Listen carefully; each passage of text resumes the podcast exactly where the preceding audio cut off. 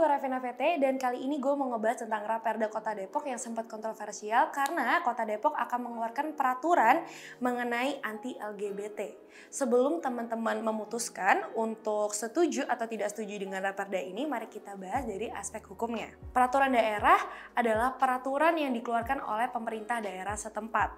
Dan pemerintah daerah ini memiliki dasar hukum untuk mengeluarkan perda yang diatur dalam pasal 18 ayat 6 Undang-Undang Dasar Negara Republik Indonesia tahun 1945 dan Undang-Undang Nomor 10 Tahun 2004 tentang Peraturan Perundang-undangan.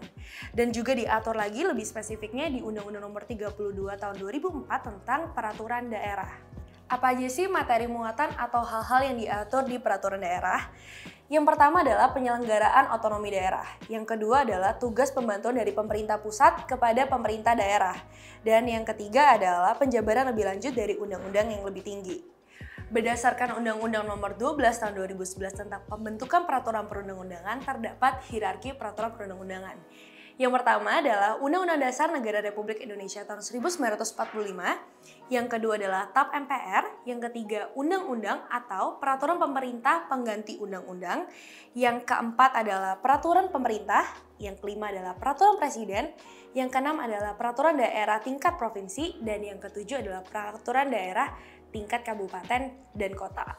Di sini kita bisa ambil kesimpulan bahwa Perda Kota Depok termasuk tingkat paling bawah dari hierarki peraturan perundang-undangan. Berdasarkan pasal 136 ayat 4 Undang-Undang Nomor 32 Tahun 2004 tentang pemerintahan daerah, peraturan daerah tidak boleh membuat kebijakan yang berakibat terganggunya kerukunan masyarakat, terganggunya pelayanan umum dan kebijakan yang diskriminatif.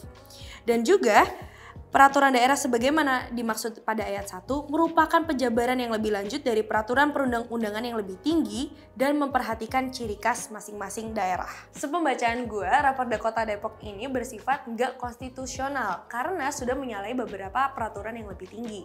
Salah satu contohnya adalah Undang-Undang Nomor 39 Tahun 1999 tentang Hak Asasi Manusia.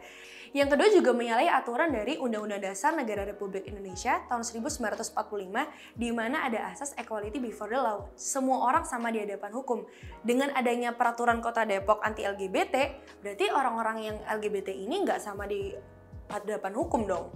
Jadi ada yang unsur diskriminatif. Berarti Raperda Kota Depok ini sudah menyalahi dua peraturan yang lebih tinggi yaitu Undang-Undang Hak Asasi Manusia dan Undang-Undang Dasar Negara Republik Indonesia tahun 1945 kalau disahkan. Raperda Kota Depok ini juga menyalahi asas hukum mengikat untuk umum di mana hukum itu harusnya berlaku secara umum, bukan mayoritas. Yang namanya hukum publik dibuat untuk umum, bukan untuk mayoritas.